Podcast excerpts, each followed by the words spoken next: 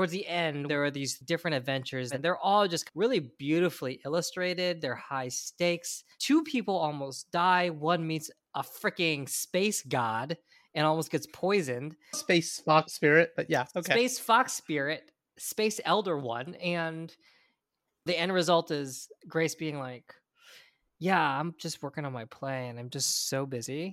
it's like, dude, what the? That's fuck? how the world is. If anything, it's so jarring because you have this like massive like space fantasy and like love quest, well, and it's just like okay, but don't put it in a space fantasy because there are certain expectations that come with when you show these huge panels of these underground Chasms and- temples and, yeah, yeah, chasms yeah. and space. Don't give me this. This is how the world is. This that no no no no no. That's not how this world is.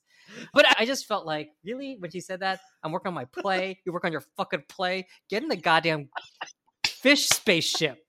Damn, dude. I think that's um, the title of the episode. Get in your damn space. Get in your damn goldfish spaceship. Yeah.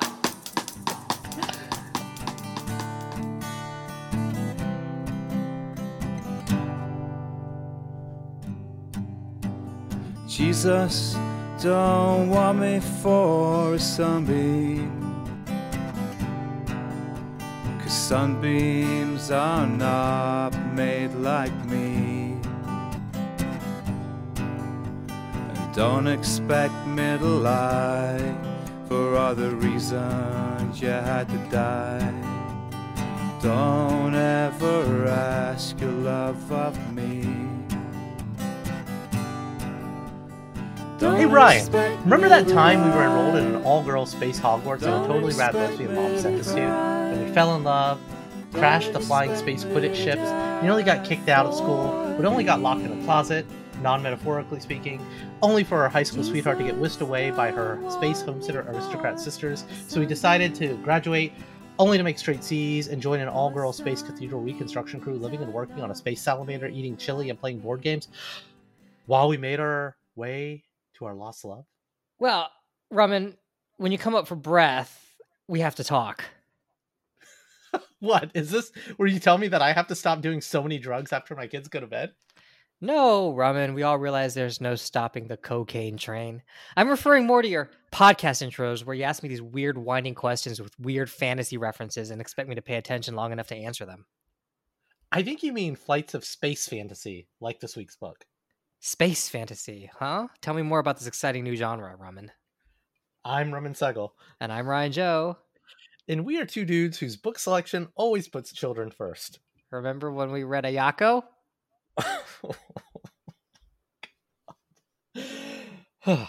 this week, we are reading some really sweet but weird shit as we oscillate through the alphabet for the letter O, which is for On a Sunbeam by Tillie Walden. Boom, thud. Oh, come on. I can make that. Hang on. What was that? I'm using the book to crush walnuts. I guess I should be honored that you actually bought the book instead of reading on your tablet.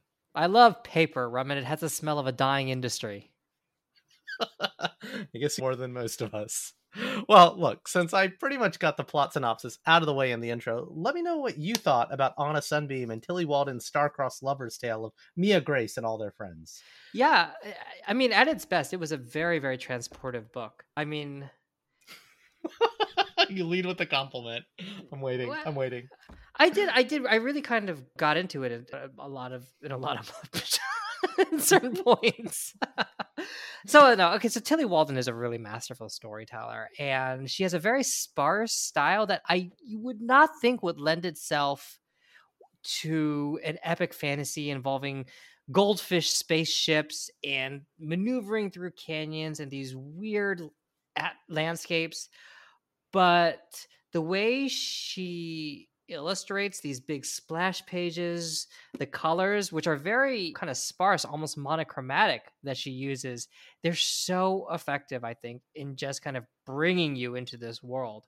Uh, she's visually on a sunbeam is sort of like a a fantasy space story like like no other. It's a very unusual looking book and it is a, a very enrapturing book as well I So- felt like I was tripping. I mean, I, Yeah. the first time I read it, I felt like I was in a dream. And the second time I read it, I thought I was tripping. I think that's a great description. It feels like you're in a dream. It feels like you're tripping. Yeah, and I feel like her first book that she got a lot of acclaim for was a book called Spinning, which is just about a young adult book about dancing and ballet. And it was beautiful. And then independently, I started hearing about On a Sunbeam, and so I kind of picked it up. And then more recently, again, I was just like, I saw a new book from her come out called Clementine that I picked up recently, and I got through it. I didn't realize it was a Walking Dead tie-in, but it's just it's she's kind of like one of those creators like Wes Anderson, where she just has such a distinct style, and it's not just her art; it's the meandering, dreamlike way she moves through her stories. That, I mean, I I, I would argue she's probably like Wes Anderson, and you either really like her or you kind of don't. And I, I mm. can understand maybe why people don't, but I'm in the camp of just I don't care what she talks about or what she says, and to see her take on a love story or a space it's not even a space opera it's space fantasy i i'm there for it but I, Yeah. i'm guessing beyond the art there's something that's missing for you No, I mean, I think the comparison with Wes Anderson is apt, even though they have very kind of different mm-hmm, styles. But when mm-hmm, you think about Wes mm-hmm. Anderson's movies, right, it's sort of like these people kind of having sort of mundane conversations in these very odd landscapes or in these very odd set pieces. And I think Tillie Walden is like that because a lot of these are kids who are in school, they're walking around with their backpacks. space school Space school. And but yeah, that's the thing though, right? You, there are these the school is this huge space with these epic columns or these like mini universes where they play their little space quidditch. One thing I also like about it is that she doesn't really explain exactly how the universe works. Why are these people going around kind of reconstructing these cathedrals or office buildings in space? She doesn't really explain it, and I'm I'm kind of glad she doesn't explain it because it kind of adds to this sense of mystery in this world. And it kind of lets you fill in a lot with your own imagination. And I, I really kind of appreciated I don't know if Tillie Walden was ever tempted to kind of explain how the world works, but I'm glad she didn't because you have to bring a lot more to this book and that kind of forces you to immerse yourself in it even more so well it, it's it's all that's left unsaid that for the longest time you don't really know what the staircase is until probably the kind of the second act of the book. And it's more ominous that this world you don't understand that has rules that apply that we just don't understand. Honestly kind of like the main character mia she doesn't know. A lot of people don't know the history of the universe in this book. Yeah and you you also don't fully understand. What's interesting is like what happened to earth. They mention it i think in one panel but Well, and, and it's not even a mention of what happened to Earth. It's just like it's a trivia question. It's like, yeah what planet was the first one to do this? Oh, Earth. It Right. starts with an E, And- and, most of the kids don't even know it. Right. And so where they are, where they're oriented in this world is kind of a mystery. And what's also kind of fun is that as we go through the book, we unpack some of the mysteries of the world, but there are so many others that Tillie Walden just does not explain. And again, I think that kind of lends on a sunbeam its rare power and really kind of helps emphasize the dreamscape feeling of this book that we're kind of floating through this world, not fully understanding it. And the only thing that's really kind of holding us to it all is the relationships between the characters because those are a lot more real, right? The affection that these kids have for each other as they kind of are stuck in space together, working together. Of course, the love that Mia and Grace have for each other as well. Those are kind of like your anchors in this world. Yeah, and they're. It, it's so weird because they're. Mundane's the wrong word, but it's with the exception of kind of like the true star-crossed lovers Oh. thing that that is going on over kind of the, the two stories in the past and the present that takes place over about seven years uh, these are relatively normal confusing obtuse relationships right, Right. where there's just like silliness of where were you you missed dinner i just want to play board games with you there's so much real estate and like Yeah. thickness to this book that's just that's spent on the mundane which feels makes you feel lived in with these people Yeah, I, I, well, I think that's actually the right word, but I think that's intentional. There's so much weird stuff that's kind of happening in the background and on the fringes, but what's happening at the center with these characters talking to each other, interacting with each other, it is mundane, but it's mundane in a recognizable way.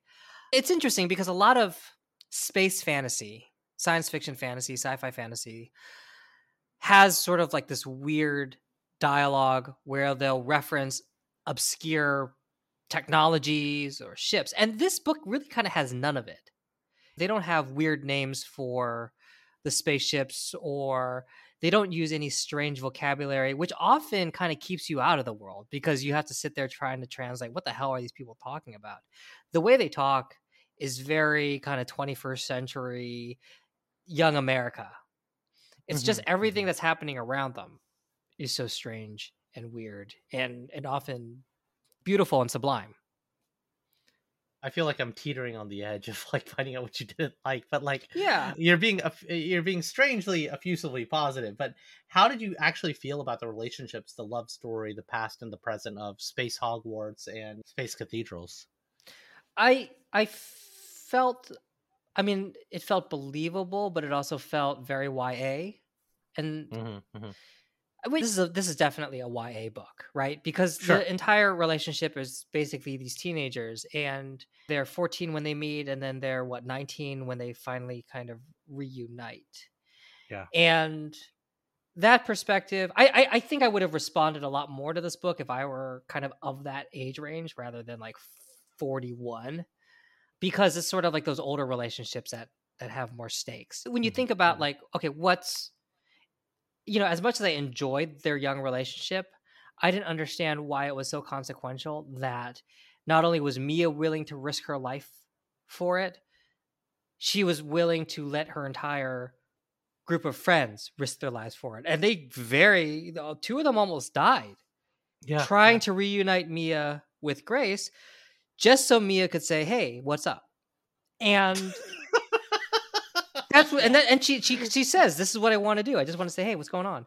And that's my big problem with it because it's sort of like the the end did not really justify the high the means, which were so high stakes. It was a life or death situation. What happens if Mia never sees Grace? Well, it's kind of sad because what happens when you break up with your girlfriend or boyfriend when you're 14 through 19 well you'll probably find somebody else right you're still young there's so many yeah. other people out there. It's it's a it's a first love. It's a first. Love. It's a first love, and I didn't think as it's a grand sweeping romantic gesture to risk life and limb to be reunited with somebody. But when it's somebody that you met when you were 14, I kind of think, huh, maybe you don't want to do that right now. It's what, what did you did you have that a problem also? I mean, the feelings are big. Your first love sure. is a big feeling. And to your point, it's written for YA. And look, neither you nor I are people whose first love or great love from our 20s is the one that we ended up in. And I don't even have any question in my mind that that isn't the right decision. I'm positive that it is fine that those relationships do not exist. But the, the romantic in me wants to believe that for some people it does. The high school sweetheart deserves to be true. So I kind of don't mind it. And more importantly, I was, I was almost given a little bit of like a Fast and Furious because there's a moment where everyone's like, "We'll do it for you because you're family." Effectively. Right. It's, it's a, yeah, the, Fast and Furious sort of thing. You're right. It's the the Fast yeah. and Furious crew. If I if I can't tie it to Seinfeld, I'm gonna tie it to Dom Dominic Toretto. Pretty much, so, Seinfeld and Dom are pretty much the same guy. Per, pretty much, pretty much. So for me, it's it was believable and allowable because the book is already so fucking fantastic, right? The settings are fantastic, so why can't the human gestures and the human relationships be fantastic? So I was willing to let myself go because I was already kind of falling in love with the book as we are reading it and unpacking what is happening with Mia and Grace, what is going to happen to Mia and Grace. The it's almost like I never got to say goodbye. I never got to say those last words because of that tragedy at the end. Because the, the one thing I'm a little bit reminded of is in Y the Last Man, how the world comes to a fucking halt and his girlfriend's in Australia. And of course, he's chasing love just to see who she is and how she is. But that's not how the story winds up concluding. But in these kind of truly extenuating circumstances, you have to literally cross heaven and earth. And I think that's the same thing that's kind of happening here. This universe, this piece of the universe uh, that is so vast and so well traveled, there's one piece of it that is so cut off. And of course, the one person you meet in this world and in this life that y- sees you and that you can love and loves you is removed suddenly. And yeah. I mean, to to to make it a little worse, in the one moment that you wanted to say goodbye, you weren't allowed to. So I don't know, man. The romantic in me could I- relate. I hear what you're saying, and I agree with it to an extent, but also I, I feel like Tillie, uh, like a few narrative tweaks could have really made that resonate more. Like Mm. Grace goes back willingly. Why does she need to go back? Well, I guess mom, there's something weird happening back at home and her mom needs her there. But Grace, she's been at the school for so long. Just from a narrative standpoint, she, couldn't she have just Mhm, waited mhm, mhm. for Mia to get back to her? And then the urgency why does Grace need to be back? Well, I don't know actually, because when we find her, she's just working on her play. It's all kind of a seems all kind of pretty chill. yeah, yeah. so I, I think like if Tillie Walden had figured out what Grace needs to go back now, or she is kidnapped and forced to go back, Right, something right. like that, or and the reason that Mia wants to find her, I don't know, she feels like Grace is in danger, or maybe she's older, or uh, something Well, but, but- really but- but driving even, her even at this Mia time. that even Mia doesn't know. I need to make sure she's okay. I don't know if she's okay, and shit's gonna get real if she's not okay. She kind of says that to her. But she does. But what would get real? And what is the catalyst for making her go back at that time? Why that moment, right? I don't remember. I don't think it was something, something consequential. It was sort of like she just decides, "Gosh, I really miss Grace. I need to know if she's okay." So, I what I'm saying is that Walden could have built in something in the narrative that makes me think, "Holy shit, I need to see if she's okay." Something that adds mm-hmm. some sort of dramatic urgency. I don't know if Grace is great. I think Grace might be hurt and she needs me, right? Something like that. And I maybe that's not what she wanted to do because a lot of the book is sort of like about the quieter aspects of that relationship. But I do feel like there needs to be. She waited five years. Why did she wait five years? I. so well, she even it's funny. She even admits like because I think it's like whatever freshman year or year one at Hogwarts. That's when they they were separated. They met early on. They were separated, and she even says like when she's explaining to her friends, "I went back to school. I made straight C's. I even made friends with that girl who kind of tortured me and made Right. me miss out." And then it wasn't until school was over and her teacher said maybe you should try this like space journeyman thing, repairing cathedrals, that she got back out of the universe and discovered that maybe there was a chance. So maybe she wasn't pining for her for five years. It's five years later. There was no space Facebook to to see how Right. Grace was doing. Right. And I guess that's my issue. There's that lack of like there's no reason for her to suddenly feel like I need to see her now. And I'm willing to risk not only my life but the life of my friends in order to just say, "Yo." Did, did you ever see the movie Past Lives that came out a few months ago? No, I don't see movies. I'm old. I have. Yeah, you saw Oppenheimer and you saw Barbie, so you see some movies. Past Lives- Yeah, no, but I didn't. It's like I only see movies that are like, oh my god, this is epic. I must see this in theater. Fair enough. right? I, Yeah. So I kind of had the same problem with Past Lives because it's about these Okay. two Korean kids in Korea. They have kind of like a little puppy love sort of thing, and then the girl moves to to the United States or to Canada, and they kind of reunite as adults. And my big question always is, why is there this huge attraction over somebody that you met when you were a child, especially when this woman is now married with a husband? Like she has, she's moved on with her life. It's one of those things where I'm just questioning the the strength of those emotions lasting over so many years especially when your initial meet cute was so you were so young And was was it literally just like a, a fleeting moment in life, or was there like a deeper thing as children? It was kind of a fleeting moment. They they were friends. They were kind of like when you're kind of like heading towards that sort of crush area and admitting it and they have this one moment where they hang out in a playground right before she moves away. And then they kind of reconnect as adults and as young adults actually and she says hey you should come visit me in new york. And they don't ever meet. It's just sort of like hey man if you really love this person if you're doing if you want to do you want to do everything you can to be together and if you can't be together that's the tragedy but they they're she's sort of like i'm busy and she's like i'm busy i'm working on my play actually just like just like grace and they don't meet up and then they meet up maybe in their 30s again and that's when they kind of have this sort of like charged moment but she's married already But but but but I think I think that's more realistic to It what is. life is. It, Yeah. it truly isn't the star-crossed lovers, high school sweetheart. I loved you then, and I love you now, and I'm so glad to have serendipitously met you again. It's the oh, you were a dude I knew. Oh, you were someone I knew, and then the universe coincidentally pulls us back together. And Aziz Ansari says this in his book Modern Romance. It's like, why do people get married? Because they were across the street from each other, and you grow to love someone. And uh, I so guess. well, I'm not. on. I'm not. This is actually not in defense of On a Sunbeam. This is more in defense of your Korean love story. I don't know. I, I appreciate the realism of it, but to be fair, the the mm-hmm. romantic in me genuinely, I'm rooting for these two. And it's funny. Like I read this probably mid pandemic a couple of years ago when life was rough and the world was scary. So this really was like a space fantasy that took me away, and I genuinely didn't remember what Grace said. And so as I'm rereading it last night and finishing it up, I'm like, oh yeah, Grace winds up saying no. Mia just did say, "What's up? I just want to make sure you're okay," and make the grand gesture. And I I seem to have remembered the story going the other way, and so I was genuinely surprised when you get the happy ending and Grace, spoiler alert, chooses to come along. Yeah. Yeah. I Would you have been okay with? Well, I would you have been more angry if all of it was to waste for just a "What's up? I hope you're okay." I was actually kind of pissed when she was like, I'm working on my play. I can't hang out with you. It's just like, wow. Two of her friends almost died. And I know Mia didn't realize that at the time. But it's just like, hey, yeah, it's good to see you working on this play. Be well. And it's just like, dude, all of that for that.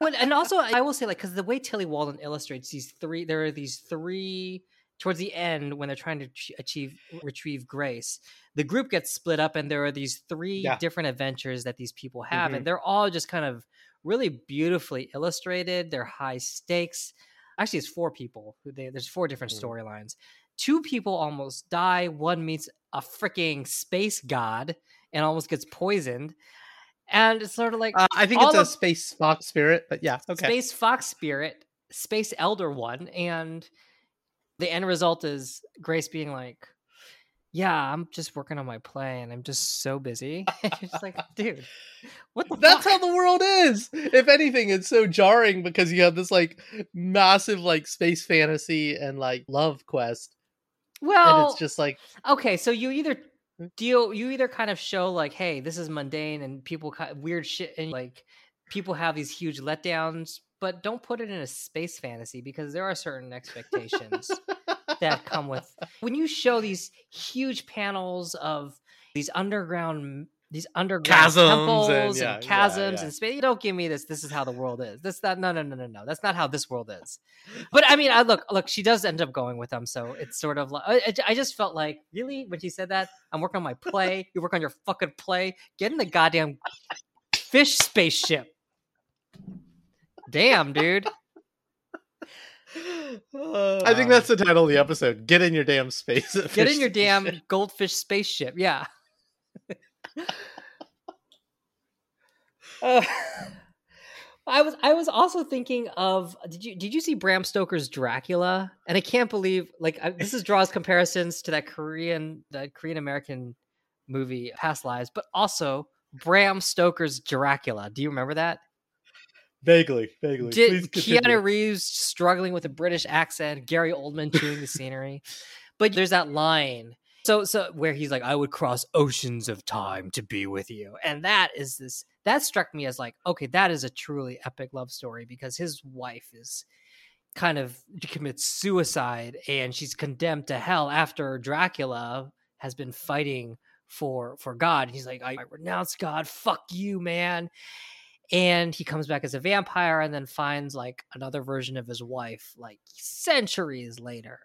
And they have this connection as if from the past. And that to me is kind of more appropriate because it's these two people who had been trying to be together or who had been forced apart. They really had been forced apart against their Mm. will and he'd been Mm. struggling with this for centuries so much so that he be- renounced everything that he believed he renounced his god he accepted the fact that he would be this cursed demon and then he finally finds her and She's like, I'm do- working on my play. and she's like yes i'm working on my play with keanu reeves no and it- but he's going to do everything that he can to be with her and i feel like that's the sort of emotion that i would that would send somebody like Mia to grace. There needs to be that sort of epic love in the beginning and then they're just ripped apart through these completely unfair circumstances and then mia has which is kind just- of what happens. Okay, yeah. yeah. grace is like eh, i'll go with you guys mom wants me home all right fine i'll go that's i mean that's really kind of what happens like gosh i don't really want to go but okay they're, they're I, I just felt like the drama needed to be up to notch when it came like Walden is so good at like these interpersonal sort of discussions, the way these characters interact. But I, I I feel like what is fundamentally missing from this is this like drama that would make you believe that these characters would risk life and limb to be together. And that See, and that her crew would help her.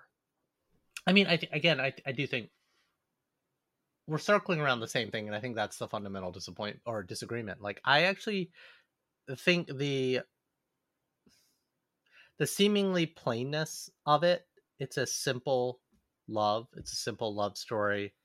It's a very big ask, to your point, and it's kind of borderline insulting when she's like, "I'm working on my play," because maybe she doesn't fully realize what has She doesn't, happened right. because, because to be clear, to be clear, it was Mia's obsession all Right. along that led to that moment, and Grace is just being surprised by it.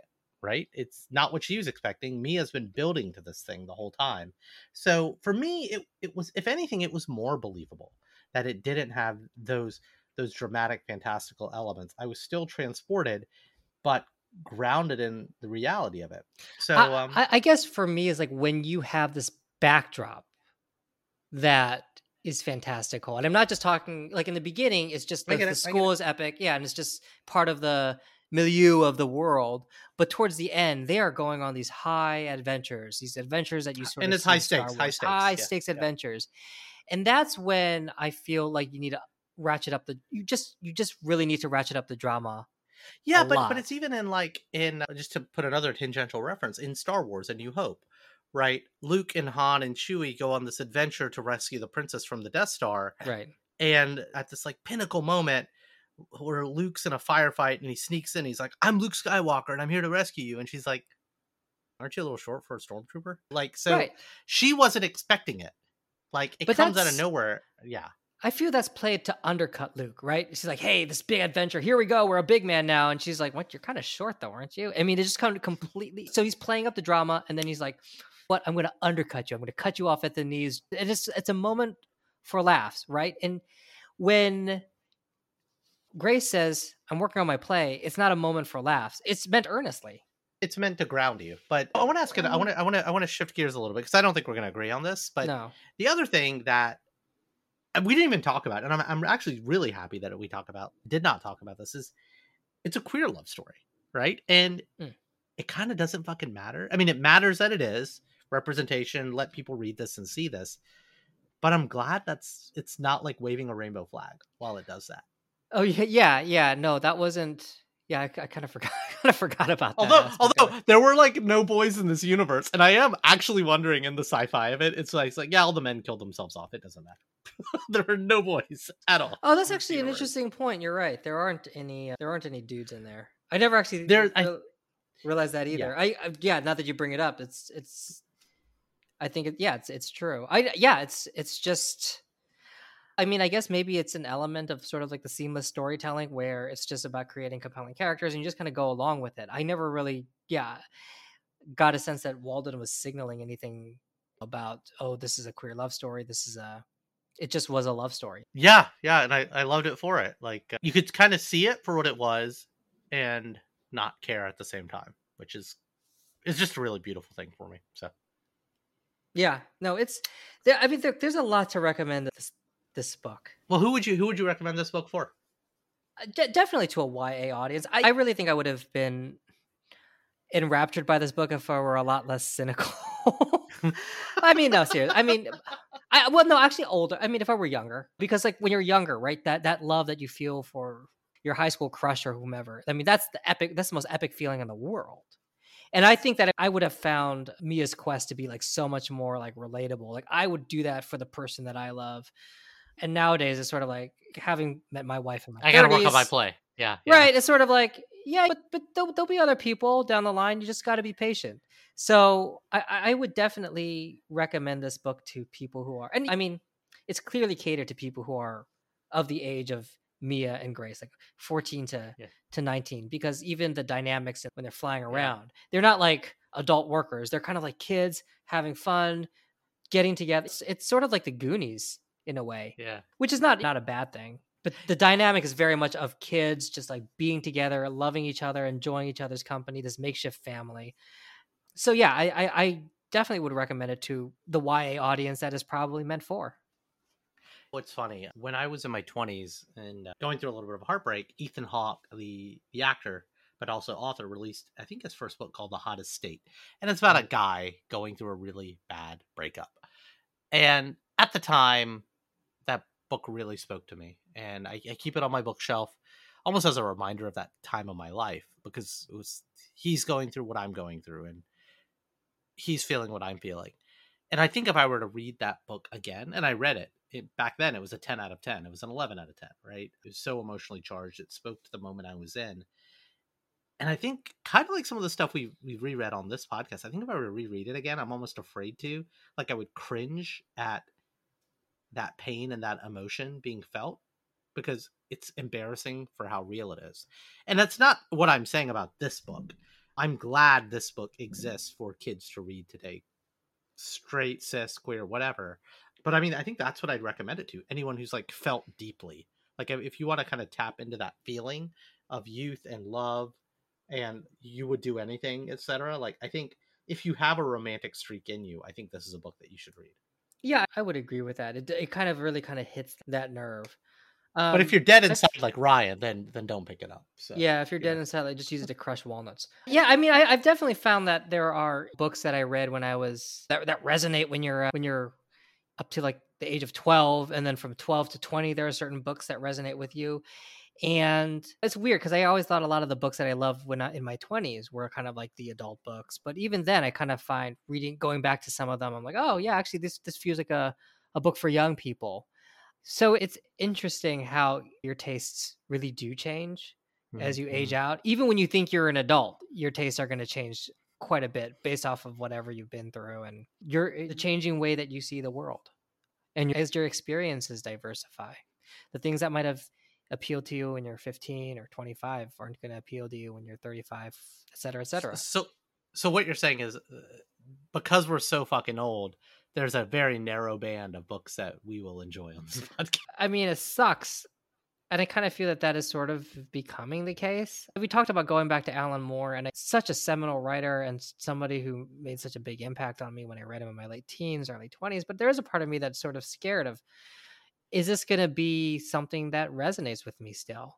It's sort of like the way you view your old PlayStation 1 games as being these epic adventures. And then when you go back to look at it, you're like, I was really into that. It's like really old fashioned looking and clunky. I think I think the literature and the art that you consumed at that age, it all can have the same effect when you view it years later. Well, it, it's been a risk of the show, Oh, yeah. right? Like, Oh, uh, yeah, yeah, There's been, I would argue, like 80 to 90 percent of the old stuff doesn't hold, right? Because it was a moment in time, or it's either it was truly derivative and we were too young to see it, or it has become derivative, even though it was the source of everything. Right, But that, that- that's a big risk really- also. Right, right. But what's so interesting and, and what makes the gamble worth it in terms of discovery or rediscovery on the show is like the 10% of the time when it fucking holds up. Like Bone is a great example, right? Like where it's like, wow, this was groundbreaking. This was so good, and it's still good. Like, and again, it is the minority of stuff that can do that and to be timeless, but it, it's it's truly worth identifying that and kind of putting stuff through the wringer and the litmus test to see what holds.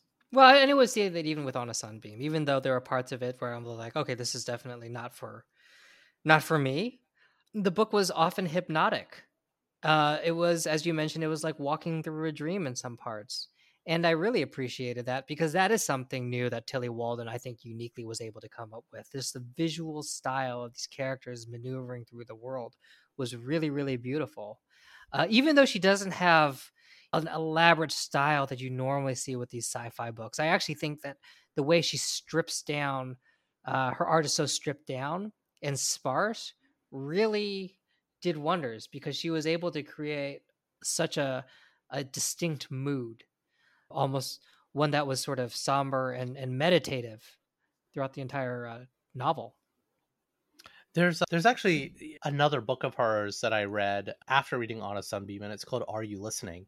And it's literally a road trip between two teenagers, and that's all it is. It's not space fantasy. It's not about ballet dancing and the pressures of modern dance. And what I find so compelling about Tillie Walden as a creator is it's that stripped down nature and even her like Walking Dead zombie book, right? Like it was just like there's something about her that is very hypnotic and the way she tells stories. And uh, I don't know, I think she's kind of slowly becoming one of those Wes Anderson like comics creators because it's even though she's been doing it for a while and even though Wes Anderson's been doing it for a while, no one is quite doing it that way. She she's zigging and zagging in a world that that that is beating to a very different path that most other people are chasing. So that that's one of the things I just consistently am just really eh, I, I find myself enjoying about her work, no matter what the genre is in. Yeah, yeah. There's there's a tremendous amount of power to what she does. So, I mean, I even even I mentioned, hey, I definitely recommend it for to YA audiences, but I, hell, even adults, I think could could really kind of get a lot out of reading what she's written. Cool. Well, Ryan, I oh, yeah. should I should I ask the question, or should should, should you ask the question? I, I should ask the question because it's technically your book now. So. Oh, okay. You know. Well, then there we go. Well, then what is the question? Well, Ryan, I I I just have one last question for you. What? But what is the question? What's in the box? I mean, look, we've covered a lot of ground, man. We we've covered the Holocaust. We've covered like the AI apocalypse, mm-hmm. and now space salamanders, and like I don't know. I love stories, right? That sort of thing. Yeah. What what could we possibly be reading next? Well, Raman, do you like science fiction? I mean, only if space salamanders and queer love stories are involved. But well, yes. But do you like love stories? I'm almost afraid to say yes. Well, yes. Just like on a sunbeam, next week we're going to read a science fiction love story, but a very different one. We're going to read Patience, starts with a P, by Dan Clowes. It's a very strange, surreal, satirical book it involves a love that transcends time and space. It's probably one of the most bizarre love stories you will ever read, and I'm I'm looking forward to it. I hope you are too, Raman, because this is going to be your first Dan Clowes as well. I'm uh, I'm trepidatious in my excitement, but I can't wait. a very different sci-fi love story than what we read with On a Sunbeam. Let's do it. And that's our show. Like what you heard? Be sure to share with a friend, subscribe, and leave us a review wherever you get your favorite podcasts. See lots of pretty pictures of the books we read at qtdcomics.com. And since we're sure no one's listening, prove us otherwise. Shoot an email over to say what I got right and what Ryan got wrong. qtdcomics at gmail.com. Give you a social media handle, but we're old, and that feels like too much work. I'm Roman Segel. And I am and have always been Ryan Joe.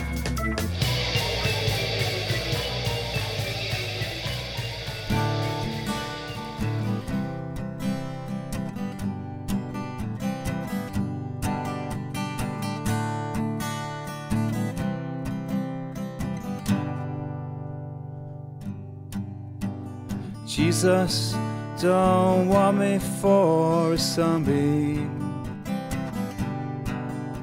Cause sunbeams are not made like me. And don't expect me to lie for other reasons you had to die. Don't ever ask your love of me. Don't expect me to lie. Don't expect me to cry. Don't expect me to die for thee. Jesus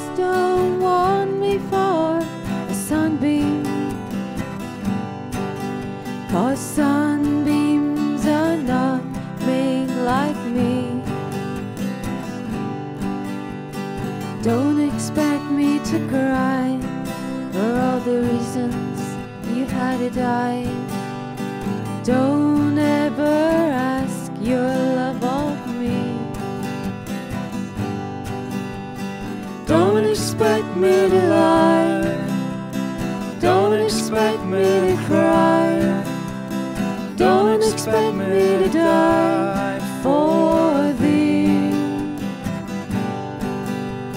Jesus, don't want me for a sunbeam. Cause sunbeams are not made like me. And don't expect me to lie for all the reasons you had to die. Don't ever ask your love of me. Don't expect me to lie. Don't expect me to cry. Don't expect me to die